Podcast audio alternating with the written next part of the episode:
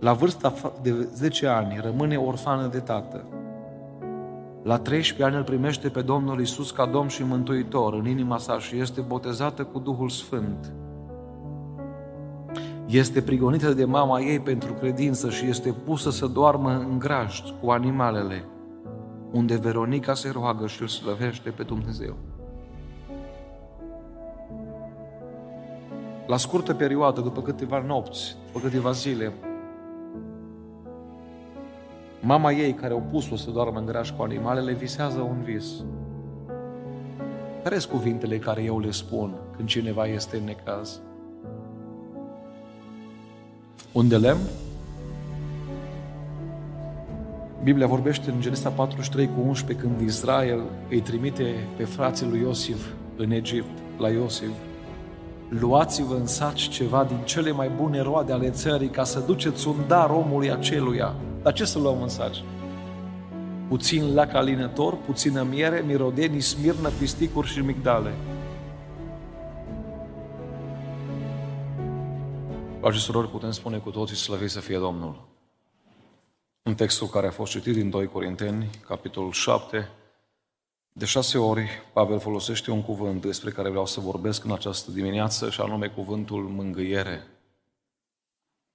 Dicționarul explicativ al limbii române definește acest cuvânt prin încurajare, consolare, ceea ce constituie un sprijin, un ajutor pentru cineva, o satisfacție sau chiar o atingere ușoară cu palma în semn de afecțiune și dragoste. Vedeți dumneavoastră, viața noastră este presărată cu momente în care trecem prin furtuni, prin probleme, prin necazuri. Și suntem foarte conștienți că în acele momente nu mai contează lucrurile materiale, ci contează mult o empatie, contează mult o mângâiere, contează mult un SMS, contează mult să ai o încurajare lângă tine. Însă ceea ce Biblia vrea să ne învețe în această dimineață este faptul că nu există mângâiere fără suferință. Ele vin la pachet. Dacă poți, te rog să afișez 2 Corinteni, 1 cu versetul 7. Și nădejdea noastră pentru voi este neclintită, pentru că știm că dacă aveți parte de suferințe, aveți parte și de mângâiere. Am înțeles destul de târziu în viață, dragii mei, și îmi pare rău pentru asta, faptul că atunci când Dumnezeu testează o familie, testează credința cuiva, atunci când Dumnezeu trece prin suferință pe cineva, exact în același timp Dumnezeu testează atitudinea noastră față de situația respectivă. Acelui care nu e în suferință în acele momente, acelui care nu e în necaz în acele momente. Striga Duhul Sfânt într-o biserică și spunea că de-a lungul anilor, cei mai mulți din biserica respectivă au stat pe scaunul de judecător. Și foarte ușor să stai pe scaunul acela. N-ai nevoie de șervețele să ștergi lacrimi. N-ai nevoie de cuvinte de consolare, pentru că judecătorul are doar rolul de a pronunța o sentință. Însă, dragii mei, Dumnezeu astăzi nu ne cheamă să fim judecători. Și perioada prin care trecem este o perioadă atât de critică încât nu știm care dintre noi este următorul. Mi este greu să stau înainte de dumneavoastră în această dimineață pentru că la ora 9 și ceva am primit un mesaj. Verișorul primar, unul din verișorii primari ai mei la 28 de ani, s-a răsturnat cu tirul azi noapte și a plecat în veșnicie. Au rămas doi copii, soția însărcinată, din aici, din Bihor sunt ei. Am petrecut copilăria împreună cu el. Și stau și mă gândesc că nu-i neapărat nevoie de COVID ca să pleci din viața asta. Am stat de vorbă la mărturisire cu oameni care au trecut prin astfel de situații, de boală critică, dar au avut un timp în care au putut să dea telefon la cineva să-și ceară iertare, să se mărturisească. Dar m-am întrebat dacă eram în locul verișorului meu, la o curbă, mai ai timp să mai dai un telefon? Mai ai timp să spunea cântarea extraordinar, să fim gata. Dragii mei, există ani de zile de pregătire, dar vine momentul când trebuie să fim gata. Nu poți să te pregătești și în ziua când pleci de aici. Trebuie să fii gata pentru ziua aceea. E o mare durere să treci prin probleme și să nu te mângâie nimeni. Spunea Ieremia în plângerile lui 1 cu 21, m-am auzit suspinând, dar nimeni nu m-a mângâiat. Toți vrăjmașii mei, când au aflat de nenorocirea mea, s-au bucurat că tu ai adus-o. Dar spunea Ieremia, vei aduce, vei vesti ziua când și ei vor fi ca mine. Și potrivit cu Galaten 6 cu 7 și Obadia 1 cu 15, ceea ce seamănă omul aceea seceră, cum ai făcut, așa se va face, Dumnezeu vrea să ne spună astfel prin Ieremia că dacă ești un om care mângâie, vine ziua când vei fi mângâiat. Dacă ești un om care judecă, vine ziua când vei fi judecat. Acum, după acest mesaj, rămâne la latitudinea fiecare dintre noi să alegem cum vrem să fim. Dar n-aș predica aceste cuvinte dacă în ziua mângâierii, în ziua suferinței, toți am fi o mângâiere. N-ar avea rost predica aceasta. Spunea un frate din Australia care și-a înmormântat copilul, care s-a necat. Nu m-a durut în ziua mormântării moartea copilului meu, cât SMS-urile unora din prietenii mei. Dragii mei, vreau să vă arăt câteva metode biblice prin care putem fi mângâiați. În primul rând, Biblia ne spune că putem fi mângâiați în suferințele vieții, în problemele vieții, prin familia noastră. Și aș începe cu copiii. Copiii pot să fie o mângâiere pentru părinților. S-a născut Noe și Biblia spune în Genesa 5 cu 29 că Lameh i-a pus numele Noe zicând acesta ne va mângâia pentru osteniala și truda mâinilor noastre care vin din acest pământ pe care l-a blestemat Dumnezeu. A trăit o vreme îndelungată la Meh. Însă vreau să vă spun că cu cinci ani înainte ca să vină potopul, la Meh a închis ochii și a plecat în veșnicie.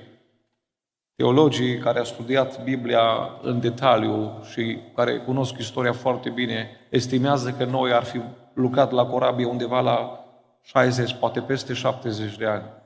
Știți ce înțeleg eu de aici? Înțeleg faptul că la Meh l-a văzut pe noi fiind o mângâiere. Adică numele din buletin a corespuns cu ceea ce și-a dorit el. A înțeles că Dumnezeu i-a ales copilul ca să salveze neamul omenesc. Dumnezeu ne poate mângâia printr-un frate sau o soră de corp. Vin frații lui Iosif la Iosif, are loc acel plâns pe care l-au auzit și, și egiptenii, însă tatăl lor moare. Și frații lui Iosif au avut impresia că iertarea lui Iosif va dura cât vreme trăiește tatăl. Și când tatăl a murit, frații lui Iosif îi trimit un mesaj și îi spun, suntem robii tăi, dar te rugăm frumos, dacă poți să mai prelungești iertarea respectivă. Biblia spune că atunci când Iosif a auzit aceste cuvinte, a început să plângă. Știți cum a pus numele Iosif la unul din copiii lui? Nu iertare, uitare. Că nu e suficient să ierți pe fratele tău. Trebuie să uiți răul pe care ți l-a făcut fratele tău. Și Iosif le spune ceva extraordinar. Genesa 50 cu 21. Fiți dar fără teamă, căci eu, voi, eu vă voi hrăni pe voi și pe copiii voștri. Știți ce putea să le spună? Când o să văd haina aia frumoasă a mea, o să vedeți și voi greu. Dar omul lui Dumnezeu nu face asta. Că Iosif a trecut și el, poate undeva la 10 ani, 12 ani, prin zdrobire, prin închisoare, prin durere. Că atunci când ajungi sus în viață să știi să cobore și să plângi pe omorul fratelui tău care se căiește. Și Iosif a fost o mângâiere pentru ei. I-a mângâiat și le-a îmbărbătat inimile.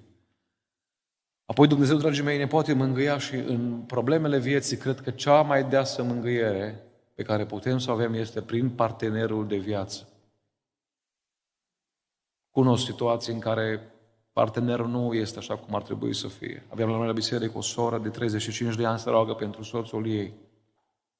Într-o zi am pus la WhatsApp o poză cu soția mea o zi a bucuriei, o sărbătoare pe care am avut-o în familie și mi-a scris un mesaj sora aceasta cu lacrimi și mi-a spus, de Cristi, mi-aș dori să pun și eu astfel de poză.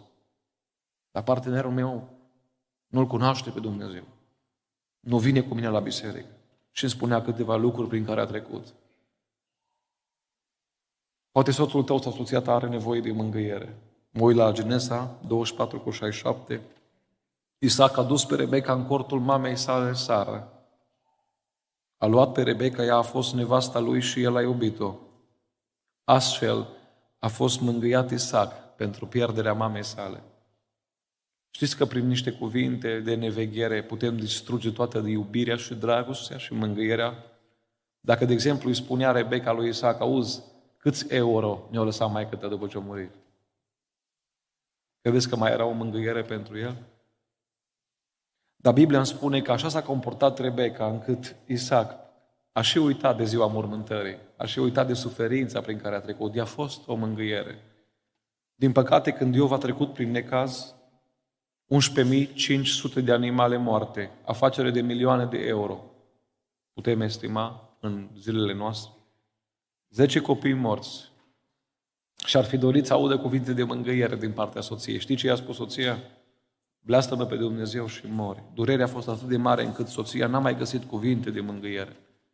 Mă rog Domnul să binecuvinteze familiile Bisericii Betel, să ne putem bucura de copiii noștri, de frații noștri, de surorile noastre, să fim alături unul de altul în necazurile noastre. Dacă soția ta nu e alături de tine, cine să fie? Dacă soțul tău nu ți este alături, cine altcineva să fie? În al doilea rând, dragii mei, Biblia ne vorbește și ne spune că putem fi mângâiați prin cei apropiați, prin vecini, prin rude, prin frați și surori de credință. Ioan 11 cu 19, mulți din iudei veniseră la Marta și Maria ca să le mângâie pentru moartea fratelui lor. Ioan 11 cu 31, iudeii care erau cu Maria în casă și o mângâiau când au văzut-o spălându-se și ieșind afară au mers după ea. Ați observat ceva interesant, că la nuntă se fac invitații, la mormântări nu. Pentru că Biblia ne spune, dragii mei, să plângem cu cei ce plâng. Să ne bucurăm cu cei ce se bucură. În 1 Corinteni 12 cu 26, cuvântul Domnului spune astfel, dacă suferă un mădular, toate mădularele suferă împreună cu el. Dacă este prețuit un mădular, toate mădularele se bucură împreună cu el.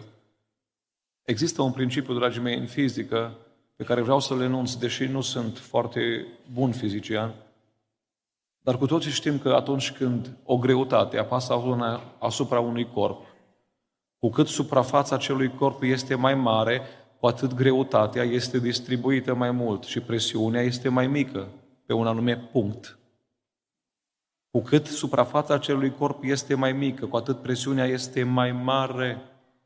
Ce înțeleg de aici? Atunci când treci prin necaz sau când trec prin necaz, când trece cineva prin necaz, cu cât sunt mai mulți oamenii de lângă el care să-l mângâie, cu atât durerea scade. Și la bucurie e exact invers. Cu cât sunt mai mulți care să se bucure împreună cu tine, bucuria se mărește. Coloseni 4 cu 11 spune aici Pavel, Iisus zis just, ei sunt din numărul celor tăiați împrejur și singurii care au lucrat împreună cu mine pentru împărăția lui Dumnezeu. Oameni care mi-au fost de mângâiere. În al treilea rând, dragii mei, Biblia ne spune că putem să fim mângâiați prin slujitorii Domnului. Și apasă o mare responsabilitate pe omerii noștri ca slujitori, ca și cântăreți, ca și proroși, ca și prezbiteri, diaconi, pastori. Atunci când oamenii caută un cuvânt de mângâiere, se așteaptă cel mai mult să-l primească de la un slujitor, de la un om al lui Dumnezeu. Pavel și Sila au fost în închisoare și apoi au fost eliberați și în fapte 16 cu 40 Biblia spune că au ieșit din temniță și au intrat în casa Lidiei. Și acum fiți foarte atenți. Așteptam să zică Biblia că cei din casă i-au mângâiat pe ăștia din închisoare. Știți ce spune Biblia? Cei din închisoare i-au mângâiat pe ăștia din casă. Și se întâmplă așa și în viața noastră. Mergem la un spital, mergem la un om bolnav să-l mângâiem. Și ne mângâie el pe noi. Foarte matur spiritual trebuie să fi fost Pavel și Sila, să fi avut puterea după bătaie, după fric, după o mezeală pe jos, după mucigai pe pereți și alte lucruri care nu le poți spune la învon. Să ai puterea să mângâi pe altul? Poate că Dumnezeu te trece prin necazul prin care te trece, că atunci când vei întâlni pe altcineva într-un necaz asemănător, să poți să-l mângâi.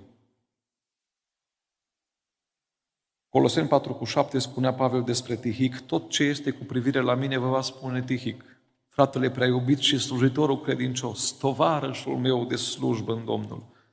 Vi l-am trimis în adins ca să luați cunoștință despre starea noastră și să vă mângâie inimile. Doamne, mai ridică slujitori care să știe să mângâie, că tare rar mai sunt. Patru, dragii mei, Dumnezeu ne mai mângâie prin cuvântul Lui. Atunci când slujitorul poate nu este lângă tine, când soția sau soțul poate n-au cuvinte de mângâiere, vreau să spun că cuvântul lui Dumnezeu este o sursă de mângâiere 24 din 24. Roman 15 cu 4, tot ce a fost scris mai înainte, a fost scris pentru învățătura noastră, pentru ca prin răbdarea și prin mângâierea pe care o dau Scripturile să avem nădejde. Asta de vorbă cu cineva care a trecut prin câteva săptămâni de mari suferințe. Și îmi spunea frate Cristi, Psalmul 42, m-a mângâiat și m-a ținut și m-a făcut să nu-mi pierd mințele în necazul în care am fost. Știți cum se încheie psalmul? Nădăjduiește în Dumnezeu. De ce te mâhnești suflete și gel? Nădăjduiește în Dumnezeu, căci iarăși îl vei lăuda. Poate ar fi timpul să deschizi cuvântul, să mai deschizi Biblia și să înțelegi că toată teama asta de COVID, și sunt realist și știm că există acest virus, dar vreau să vă spun, dragii mei, că dacă mă închide telefoanele și televizoarele și presa și am deschide Biblia, în locul depresiei am avea pace. Pentru că vreau astăzi să fiu realist cu fiecare dintre noi. Și dacă murim de COVID, noi nu pierdem nimic dacă suntem oamenii lui Dumnezeu. Noi mergem acasă la Domnul. O zis Pavel că sunt acasă, că sunt departe de casă, eu sunt tot în planul lui Dumnezeu. Pentru mine a trăi este Hristos. Știți când a muri este un câștig? Numai atunci când a trăi este Hristos. Și atunci mângâierea care o am eu este cuvântul Domnului. Era Pavel în Roma, doi ani a stat cu chirie și apoi vreo doi ani a stat în închisoare. Și în ultima scrisoare pe care Pavel o scrie în timpul vieții lui, 2 Timotei, în ultimul capitol spune Pavel ceva extraordinar. Am păzit credința, mi-am sfârșit alergarea. De acum, habar n-am ce să fie, așa zice? Că mai întrebăm pe unii oameni, dacă mor la lapte, unde mergi? Dumnezeu știe. Nu. O zis Pavel, de acum mă așteaptă cu lună. Ce siguranță. Ce mângâiere, nu? Dar au zis Pavel ceva frumos, pe care mi-o va da Domnul nu numai mie, ci tuturor celor care vor fi iubit venirea Lui. Mă rog astăzi, dacă ai nevoie de mângâiere, Dumnezeu prin cuvântul Lui să te mângâie, să te ridice, să nu mai stai cu capul plecat, să nu mai ai nevoie de antidepresive, să poți lua un cuvânt din Scriptură și să zici, pot totul în Hristos care mă întărește. Apoi, dragii mei, Dumnezeu mai are o sursă de mângâiere și sursa aceasta se numește Duhul Sfânt. Ioan 16 cu 7, totuși vă spun adevărul, vă este de folos să mă duc, și dacă nu mă duc eu, mângâietorul, cea mai mare slujbă pe care Duhul Sfânt o are, este să mângâie. Numele Lui, pe lângă Duhul Sfânt, este numit mângâietorul. Nu va veni la voi, dar dacă mă duc, vi-l voi trimite. Și apoi Duhul Sfânt poate mângâia printr-o cântare printr-un mesaj profetic, nu? Biblia spune în 1 Corinteni 14 cu 3, cine prorocește, vorbește oamenilor spre zidire, sfătuire și mângâiere, printr-o poezie, printr-o cercetare. Prin vorbirea în alte limbi, Duhul Sfânt te poate zidi, te poate mângâia, te poate îmbărbăta. Să nu mai pui întrebarea asta, oare chiar am nevoie de Duhul Sfânt? Dragii mei, mă rog astăzi Domnul să mai boteze cu Duhul Sfânt și să mai umple cu Duhul Sfânt. O altă sursă de mângâiere, dragii mei, și am vrut să ajung la această sursă pentru că e foarte importantă, este mărturia personală a celui în cauză. Când Iov a ajuns în faliment total, când Iov a ajuns fără copii, spune Iov la un moment dat, nici măcar robul meu nu mă mai ascultă. Stric pe robul meu și nu-mi răspunde. O zis robul, dacă șeful nu mai are bani, e, cum îi bolnav, mă duc în altă parte. O zis Iov, nu mai am pe nimeni. Ăștia trei care au venit aici, cât timp por tăcut, m-au mângâiat. Știți că putem mângâia prin tăcere mai mult decât prin vorbire uneori. Acum zice Iov, nu mai am pe nimeni, dar am totuși ceva, o zis Iov, 6 cu 10. Îmi va rămâne măcar această mângâiere. Care? Mai ai ceva? V-am pus deoparte, Iov? Mai ai un plan de afaceri, ă, nu știu, un proiect european să mai încep de la zero încă o dată? Nu, zice. Îmi va rămâne această mângâiere, această bucurie în durerile cu care mă copleșește, că niciodată n-am călcat poruncile celui Sfânt. Iov 6 cu 10. Frate surore, vreau să subliniez un aspect foarte important în această dimineață. Peste fiecare dintre noi vine necazul în viață, însă necazul poate fi de două feluri. Încercare ca și la Iov sau pediapsă ca și la David. Iov își primește copiii înapoi, David nu mai îi primește. Ce înseamnă asta? Că dacă nu-mi învie copilul din sicriu, înseamnă că a fost pediapsă? Nu. Încercarea care vine peste noi, necazul care vine peste noi, dacă am trăit frumos, e o încercare. Fiecare încercare care vine peste noi aduce pentru noi o greutate veșnică de slavă. Pediapsa nu aduce slavă. Pediapsa e o corecție. Eu nu îl pedepsesc pe copilul meu și apoi îi dau o prăjitură. Nu, eu îl pedepsesc. Îi dau prăjitură când face ceva bine în casă. Sau îl răspătesc printr-o excursie undeva, da? Unde vreau să ajung? E atât de important să trăiești frumos cu Dumnezeu, că atunci când vine necazul, să știi că e încercare și nu pedeapsă. E mare mângâiere că în, ca în ziua încercării, ca în ziua necazului, să poți să spui ca și Iov. Și eu nu pot să spun, vă spun sincer, eu nu pot să spun ce o zis Iov. O zis Iov așa, inima nu mă mustră pentru niciuna din zilele mele. Dragii mei, am slujit la o mormântare duminica trecută aici în Bihor, undeva aproape într-un sat, și am fost foarte surprins și am făcut o poză cu telefonul, vreau să vă citesc. Sora la care am slujit avea 89 de ani. Apropo, fac o paranteză, noi ne uităm și întrebăm câți ani o trăi? 42? A, Dumnezeu nu se uită așa. Că nu e importantă lungimea vieții, e importantă calitatea vieții. Dacă trăiești 120 de ani, ești sănătos ton și mergi în iad, cu ce te ajută? Sora aceasta a trăit 89 de ani. Și m-a surprins ceva extraordinar și m-am folosit de mărturia ei ca să mângâi inimile celor din jur de acolo. La vârsta de 10 ani rămâne orfană de tată. La 13 ani îl primește pe Domnul Isus ca Domn și Mântuitor în inima sa și este botezată cu Duhul Sfânt. Este prigonită de mama ei pentru credință și este pusă să doarmă în grajd cu animalele, unde Veronica se roagă și îl slăvește pe Dumnezeu. La scurtă perioadă, după câteva nopți, după câteva zile, Mama ei, care au pus-o să doarmă în graș cu animalele, visează un vis. A văzut un pod la capătul căruia era fica ei, Veronica, cu cisme de aur, îmbrăcată într-un mod extraordinar. Mama voia să treacă și ea podul, dar îngerul, îngerul o oprește și îi spune că nu are veșmintele fiicei ei, deci nu poate trece acel pod. Elisabeta, înțelegând acest mesaj, îl primește pe Domnul Isus în inimă o cheamă pe fată din grajd și îi spune de astăzi dormim împreună, pentru că și pe mine Dumnezeu mă mântui. Am plecat acasă, dragii mei, pe mașină și m-am gândit care e prețul pe care eu îl plătesc pentru credință, că mă necăjesc pentru un mesaj de la WhatsApp că cineva o zis ceva despre mine și altul dormit în grajd cu animalele pentru credință.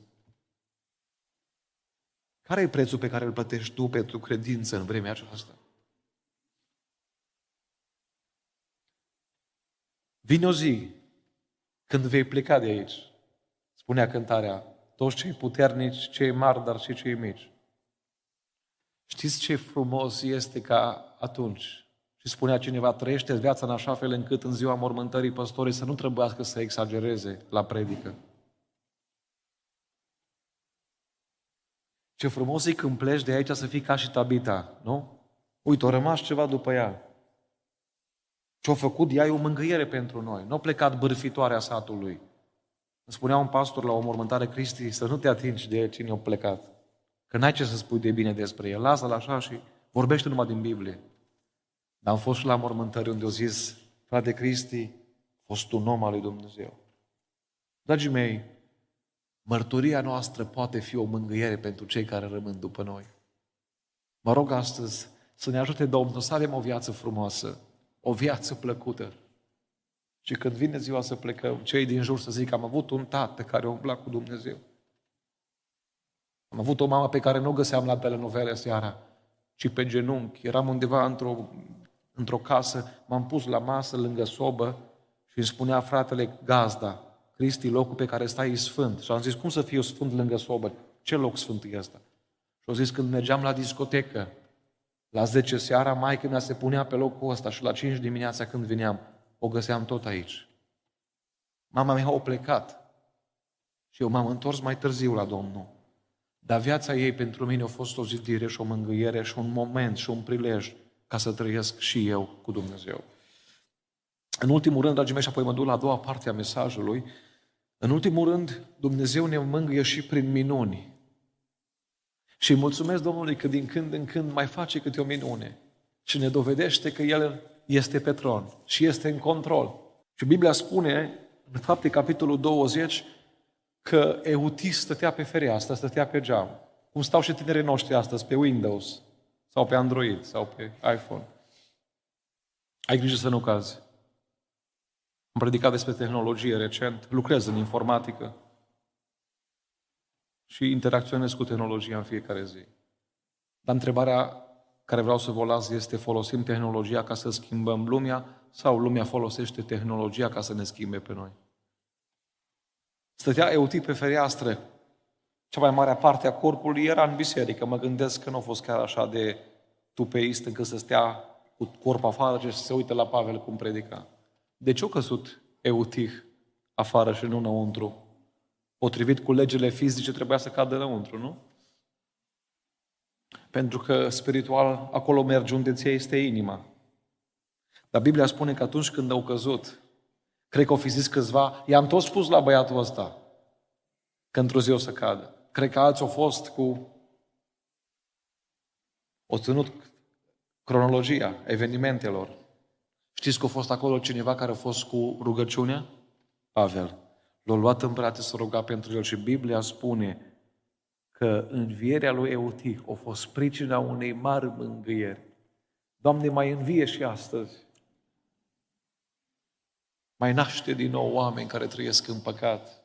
Că nu-ți trebuie mai mare bucurie decât să auzi că cineva s-a întors la Domnul. Vreau să mă, mă merg mai departe, dragii mei, pentru că rămâne această întrebare. Oare chiar trebuie să mângâi? Isaia 40 cu 1, mângâiați, mângâiați pe poporul meu, zice Dumnezeul vostru. Nu e o opțiune, nu zis dacă aveți chef, mângâiați. Dacă uh, aveți timp liber, mângâiați. Nu, e un strigăt al lui Dumnezeu. Nu e al lui Isaia. Mângâiați pe poporul meu.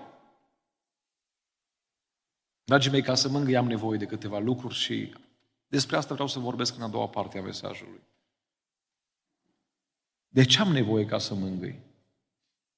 Pentru că un mecanic are nevoie de niște unelte ca să-ți repare mașina, nu? Diploma nu-l ajută. Nu e suficient. Un medic are nevoie de niște medicamente, de o experiență, de niște ustensile ca să opereze. De ce are nevoie un om care vrea să mângâie? În primul rând, dragii mei, și vreau să ne uităm la pilda samaritianului. Un exemplu extraordinar de mângâiere, de restaurare, de ridicare. În primul rând, dacă vrei să mângâi pe cineva, ai nevoie de milă. Luca 10 cu 33, dar un samaritian care era în călătorie a venit în locul unde era el și când l-a văzut, i s-a făcut milă de omul acela. Nu știu cum stăm astăzi cu mila. Trăim într-o lume care vrea să ne distanțeze tot mai mult unul de altul. Dacă s-ar putea, am trimite sandwich prin WhatsApp. Dacă s-ar putea, am ajuta cumva așa wireless. Nu se poate. Biblia spune că ai nevoie de milă. Trebuie să te identifici cu problema omului în cauză. Știți că omul care e în necaz simte dacă cuvintele care le spui vin din inimă, vin din milă, vin dintr-o inimă de carne, nu de piatră. Un rănit care merge la doctor, înainte să vadă medicamentul din mâna doctorului, vrea să vadă mila din ochii doctorului. Dacă doctorul urlă la tine, nu mai contează ce medicamente îți dă, nu? Doamne, astăzi lasă mila Ta peste fiecare dintre noi. Că atunci când mângâiem pe cineva, să ne putem identifica cu necazul acelei persoane. Efeseni 4 cu 32, din potrivă, fiți buni unii cu alții, miloși și iertați-vă unul pe altul cum v-a iertat și Dumnezeu pe voi în Hristos. Spunea poezia, fă timp să poți cu milă să le alin, să alin durerile trecând. În al doilea rând, dragii mei, dacă vrem să mângâiem pe cineva, avem nevoie de apropiere. De apropiere. În Luca 10 cu 34, Biblia spune despre samariteanul acesta că s-a apropiat. Putea să spune la salvare, nu? Putea să zică să spune la comitet. Frații din comitet, ei sunt responsabili cu mângâierea. Așa ușor pasăm, dragii mei, la altcineva. Putea să zic că sunt în călătorie, am o întâlnire de afaceri, am un meeting mâine. N-am timp să mă opresc aici. Nu putem vindeca răni de la distanță. Consultarea de la doctor, consultarea la doctor, dacă vă uitați pe internet, sunt anumite site-uri care vă pot estima o anumită boală pe care o aveți pe baza inputurilor, pe baza lucrurilor pe care le puneți acolo. Dar vă spune așa cu roșu, vă recomandăm cu strictețe o vizită personală la medicul de familie. Pentru că cea mai bună consultare e față în față. Dragii mei, de prea multe ori încercăm să rezolvăm probleme acute prin telefon sau SMS. Și nu merge, pentru că cel mai important lucru nu e ceea ce spunem, ci felul în care spunem. 65% din comunicarea care o ai cu cineva, 65 e compusă din gesturi, din mimica feței, din durerea care poți să o afișezi în momentul când mângâi pe omul care e în cauză, de empatia aceea care nu se vede de la distanță. Diavolul nu-i supărat dacă vii la biserică și atunci când e necaz, spui, eu nu mă bag. Mă rog astăzi să te uiți în jur și unde e nevoie să te apropii, să o faci. Pavel nu zis, luați-l pe ăsta, băgați-l la terapie intensivă, că trebuie să-mi continui predica, că mâine trebuie să fug în altă parte. Nu. Pavel a întrerupt mesajul și l-a luat în brațe pe omul acela. În al treilea rând, dragii mei, avem nevoie de medicamente. Samariteanul milostiv, când se apropie de cel în cauză, nu stă pe telefon. Nu-l bombardează cu sfaturi. Auzi, dar cine te-a pus să fii aici singur la 11 noaptea? Auzi, dar cum erau îmbrăcați tâlharii? Am observat că în ziua unui accident, dragii mei, la fața accidentului se prezintă mai multe categorii de oameni. Unu, curioșii. Stau așa și analizează. N-avea centură, zice. Avea 140 la oră. Curioșii nu m-aș dau cu părerea. El te pot ajuta cu nimic. Apoi, la momentul accidentului, sunt polițiștii. Nu vreau să subminez autoritatea lor. Ei măsoară, ei fac estimări, ei trag concluzii, ei găsesc cauza accidentului. Dar în ziua necazului nu nevoie de polițiști. Apoi mai sunt reporterii. Ar da orice să prindă o poză cât mai explozivă, ca să aibă mai multe vizualizări a doua zi la articol. Dacă ai ajuns cu mâna în gips, ei spun unii că ești în comă. Prinde mai bine, exagerează. O, câți mulți reporteri sunt la Deva, nu știu dacă sunt și la Oradea. Știți de cine avem nevoie în ziua accidentului? De doctori care... Ați văzut pe ăia de la smurd făcând poze? Ați văzut pe oamenii de la smurd zicând, n-avea centură, pentru aia eu nu-l resuscitez. Nu. Oamenii aceia care vin, vin pregătiți, toată mașina aia smurd e plină de aparate. Vin pregătiți și fac ceva. Luca 10 cu 34, Samariteanul s-a apropiat de a legat rănile și a turnat peste ele un de lemn și vin. L-a pus pe dobităcul lui, l-a dus la un han și a îngrijit de el, unde lemnul era folosit în Orient pentru alinarea durerii și vinul pentru dezinfectare. Atenție, să nu pui oțet în loc de un de lemn. să citea aici un psalm și fratele care au citit psalmul au început așa, cuvinte pline de farme când clocotesc în inimă și zic, lucrarea mea este pentru împăratul. Care sunt cuvintele care eu le spun când cineva este în necaz? Un de lemn? Biblia vorbește în Genesa 43 cu 11 când Israel îi trimite pe frații lui Iosif în Egipt, la Iosif. Luați-vă în saci ceva din cele mai bune roade ale țării ca să duceți un dar omului aceluia. Dar ce să luăm în saci? Puțin lac alinător, puțină miere, mirodenii, smirnă, fisticuri și migdale. Leac alinător, Ieremia 8 cu 22. Nu este niciun leac alinător în Galat? Nu este niciun doctor acolo? Pentru ce nu se face dar vindecarea fiicei poporului meu? Mierea era recomandată atunci și și astăzi încă se folosește pentru arsuri, ulcere venoase, furuncule, sinusuri, diferite infecții. Însă, din punct de vedere spiritual, mierea în Biblie reprezintă binecuvântarea materială. Știți că e nevoie și de astfel de mângâiere? Biblia spune, te voi duce într-o țară care curge lapte și miere. Du celui rănit de lângă tine, celui care e în suferință, celui care a trecut printr-un accident, printr-o pagubă. du și o binecuvântare materială. În faptele apostolului, dragii mei, am găsit ceva foarte frumos. 4 cu 36.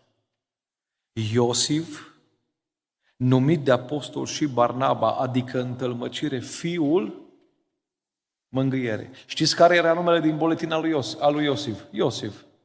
Nu-l chema Barnaba în buletin, dar atâta bine a făcut omul ăsta în biserica aceea, încât au zis oamenii, mă, n-ar rost să mai spui Iosif, la asta trebuie să-i spui Barnaba. Dar ce a făcut? 4 cu 37. Numai una din faptele lui bune a vândut un ogor pe care îl avea. Putea să ia a zecea parte, să o ducă la biserică. Să-l țină 90 pentru ea. Știți ce a făcut? 100% pentru oameni. Și au zis apostolii, îi schimbăm numele la asta, zice. Și punem numele Barnaba. Vă aduc aminte de Luca 16. Un bogat pe care nu știu cum îl cheamă. Că nici nu mai contează numele zgârcitului. Nici fărămiturile nu și le-au împărțit cu Lazar, care era la ușa lui. Știți că oamenii care nu-și dau nici măcar fărămiturile dincolo n-au parte nici măcar de picuri de apă? Cum e inima ta astăzi? Cum e inima mea? Gata să contribuie doar cu cuvinte sau și ceva material dacă e nevoie? Smirna, leac pentru gripe, bronșită, anumite infecții, dar Smirna are ceva special, are un miros special. Știți că atunci, după ce am mângâiat pe cineva, după ce am încurajat, după ce am restaurat, după ce am ajutat material pe cineva, în urma noastră trebuie să rămână un miros plăcut? Vă dau un exemplu cum poate rămâne un miros neplăcut. Ajut pe cineva și după cinci ani îi scot ochii. Auzi, dacă nu eram eu, erai pe nicăieri. Bine, la voi nu se întâmplă și n-are rost să insist pe linia asta. Dar știm astfel de situații. Știți cum poate rămâne un miros neplăcut? Mă duc și mă laud cu fapta care am făcut-o la alții. Dacă nu eram eu să-i ajut cu o mie de euro. Și nu mai rămas miros plăcut. Uitați-vă în Luca 7, vine o femeie cu vas de alabastru, sparge vasul acela, toarnă mirul. Știți ce spune Biblia? Toată casa s-a umplut de mirosul acela. Mă rog, dragii mei, în urma noastră să rămână un miros plăcut în urma slujirii noastre. Și în ultimul timp, în ultimul rând, ai nevoie de timp. Cel mai greu lucru pe care un om ți-l dă în ziua de azi e timpul. Îți dă mai ușor banul decât timpul. Frate surori, Samariteanul l-a luat, l-a pus pe asin și l-a dus la un han și a făcut timp pentru el. Vreau să vă spun, ca să vizitez pe cineva aflat în durere, în necaz, ca să mângâi, e nevoie să-ți rup din timpul tău. Putea să chemi un taxi samariteanul, vorbesc în termenii din ziua de azi.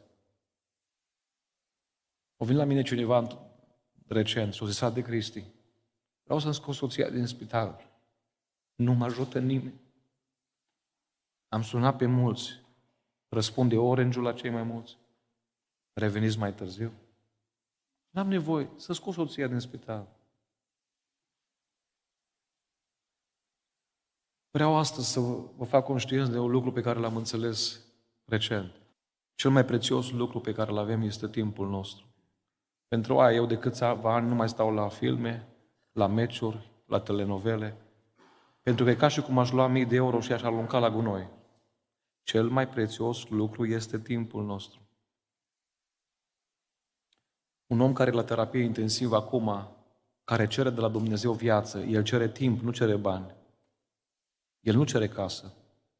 El nu cere mașină, el cere timp. În ce ți investești timpul în fiecare zi? Dacă, de exemplu, un frate de aici vine să mă ajute pe mine la casă o oră într-o zi, viața lui se scurtează cu o oră pentru mine. Nu știu dacă mă înțelege ce spun. Timpul e mai important ca și banii. Biblia spune că nu este mai mare dragoste decât să-și dea cineva viața pentru prietenii săi. Dar cum? Fiți foarte atenți. Nu o zis pentru prietenul său, o zis pentru prietenii săi. Înseamnă că nu se referă la moarte fizică. Că n-am cum să mor pentru toți prietenii mei. Aici Biblia ne spune ceva extraordinar. Iați prietenii pe rând care au nevoie de o încurajare, de o mângâiere, de un ajutor financiar, de un ajutor. Din timpul tău du-te și fă ceva pentru ei. E cea mai mare investiție care poți să o faci. Și spunea poezia, în trecerea grăbită prin lume către veci, fă-ți timp măcar o clipă să vezi pe unde treci. Fă-ți timp să vezi durerea și lacrima arzând. Fă-ți timp să poți cu milă să le alin trecând. Cea mai întâlnită expresie astăzi, știți care e? N-am timp. Și o expresie falsă. Că timpul nu mă aparține mie, dragii mei. Timpul e în mâna Creatorului. El a rânduit ca oamenii să trăiască și le-a rânduit anumite vremuri. Ce ai făcut cu viața ta? La noi la biserică a fost o înmormântare și scria pe sicriu, a trăit 75 de ani. Și am zis, dragii mei, să nu vă supărați pe bine, a trăit doar 5 ani. S-a uitat familia speriată la mine. Și am zis, da, că numai de 5 ani l-am botezat. În ochii lui Dumnezeu contează cât să ne-ai trăit cu El. Câți kilometri ai la mașină astăzi? Știți că în ochii Domnului contează numai kilometri câți ai făcut cu El? Știți că Dumnezeu numără pașii noștri? Tu numeri pașii, Psalmul 56 cu 8, tu numeri pașii vieții mele de pribiat. Vreau să vă dau un exemplu spre încheiere. Și apoi vreau cu familia Timofte să cântăm o cântare, dacă ei o cunosc, cred că o cunosc. Viața e plină de întristări, griji vor vin zi de zi. Iisus ia? Da, dar cum ia Iisus povara? Am spus, prin șapte moduri. Prin mine, prin tine, prin mângâierea pe care noi o putem oferi. Dar, dragi, dragii mei, să las un exemplu până frații vor pregăti această cântare. Ajunge Pavel în închisoare la un moment dat. Și în, în ultima lui scrisoare, în 2 Timotei, 1 cu 16, am spus și mă repet și îmi cer iertare pentru cei care au fost pe stadion aici, pe, pe terenul de fotbal aici, în vară, când am spus acest exemplu și vreau să-l repet, dar se potrivește foarte bine cu mesajul. Domnul să-și verse îndurarea peste casa lui Onisifor, că de multe ori m-a mângâiat și nu i-a fost rușine de lanțul meu. Nu numai atât, dar când am fost în Roma, m-a căutat cu multă grijă și m-a găsit. Dea Domnul să capete îndurare de la Domnul în ziua aceea, așa cum fiți foarte atenți. Versetul 18, 2 Timotei 1 cu 18. Tu știi foarte bine cât ajutor mi-a dat Onisifor în Efes. Am citit, dragii mei, de zeci de ori acest pasaj și nu l-am înțeles. Și într-o zi, Duhul Sfânt m-a îndemnat să merg și să pun pe Waze, pe Google Maps, Roma, Efes. Și când am scris Roma și am scris Efes, care nu se mai numește Efes astăzi, însă este o regiune din Turcia cu alt nume, Google Maps mi-a spus așa, 2000 de kilometri. Și am înlemnit și am început să plâng. Pentru că nu l-am înțeles pe Pavel. Pavel, de ce în ultima scrisoare n-ai vorbit de Petru, de Iacov? De ce în ultima scrisoare n-ai vorbit de sacrificiile tale, de alte lucruri? De ce l-ai adus pe Unisifor în ultima scrisoare, în fața întregii lumi? Și a zis Pavel, pentru că într-o zi, când nu era nimeni lângă mine, spunea el în 2 Timotei, toți m-au părăsit. Porțile închisorii nu s-au deschis să mai intru în deținut. Porțile închisorii s-au deschis și au intrat în nisifor. Au făcut 2000 de kilometri omul ăsta ca să mă caute. Când am fost în Efes, în probleme, m-au căutat acolo. Când am fost la Roma, m-au căutat. Îi doresc un singur lucru, Ionisifor. Nu progres financiar. Nu-i doresc viață lungă, în primul rând. Îi doresc ca în ziua când se vor citi numele în cer, să-și aducă Domnul aminte că Onisifor a făcut poze cu mine, lanțuri. Când eram evanghelist, când predicam, toți erau lângă mine, toți mă chemau, zis Pavel. Aveam agenda plină, spunea fratele Moise în Lucaci. Și vă redau exact cuvintele lui. Când schimbam trei cămăși pe zi, aveam zeci de apeluri pierdute. Și spunea fratele Moise, când am avut cancer, deschideam telefonul și mă uitam și nu era niciun apel pierdut. Ăștia sunt oamenii. Este cineva care în seara asta îți poate mângâia inima. Dar vreau astăzi să mă duc un pas mai încolo și apoi să cântăm. N-ai vrea să fii de azi un om al mângâierii? E cea mai necăutată slujbă în Biserica Pentecostală. E cea mai ignorată, aș spune. Nu mai dorește nimeni. Dar prin mesajul acesta Dumnezeu vrea să iei decizii noi și să spui, Doamne, vreau de azi să-mi petrec cele 3000 de SMS-uri de la Orange cu folos. Vreau de astăzi, Doamne, să mai deschid ușa unei închisori. Spuneau niște copii, o mers cineva la ei cu o oală de sarmale și au zis copiii, de 10 zile mama e în spital, nu ne-a căutat nimeni. Când a fost ultima dată când ai hrănit un Lazar? Când ai mângâiat pe cineva? Când te-ai oprit să ștergi o rană? Haideți să ne ridicăm în picioare, dragii mei. Și prin cântarea asta Dumnezeu să ne mângâie și apoi să ne rugăm și rugăciunea noastră să fie cu decizii pe care să le luăm înainte de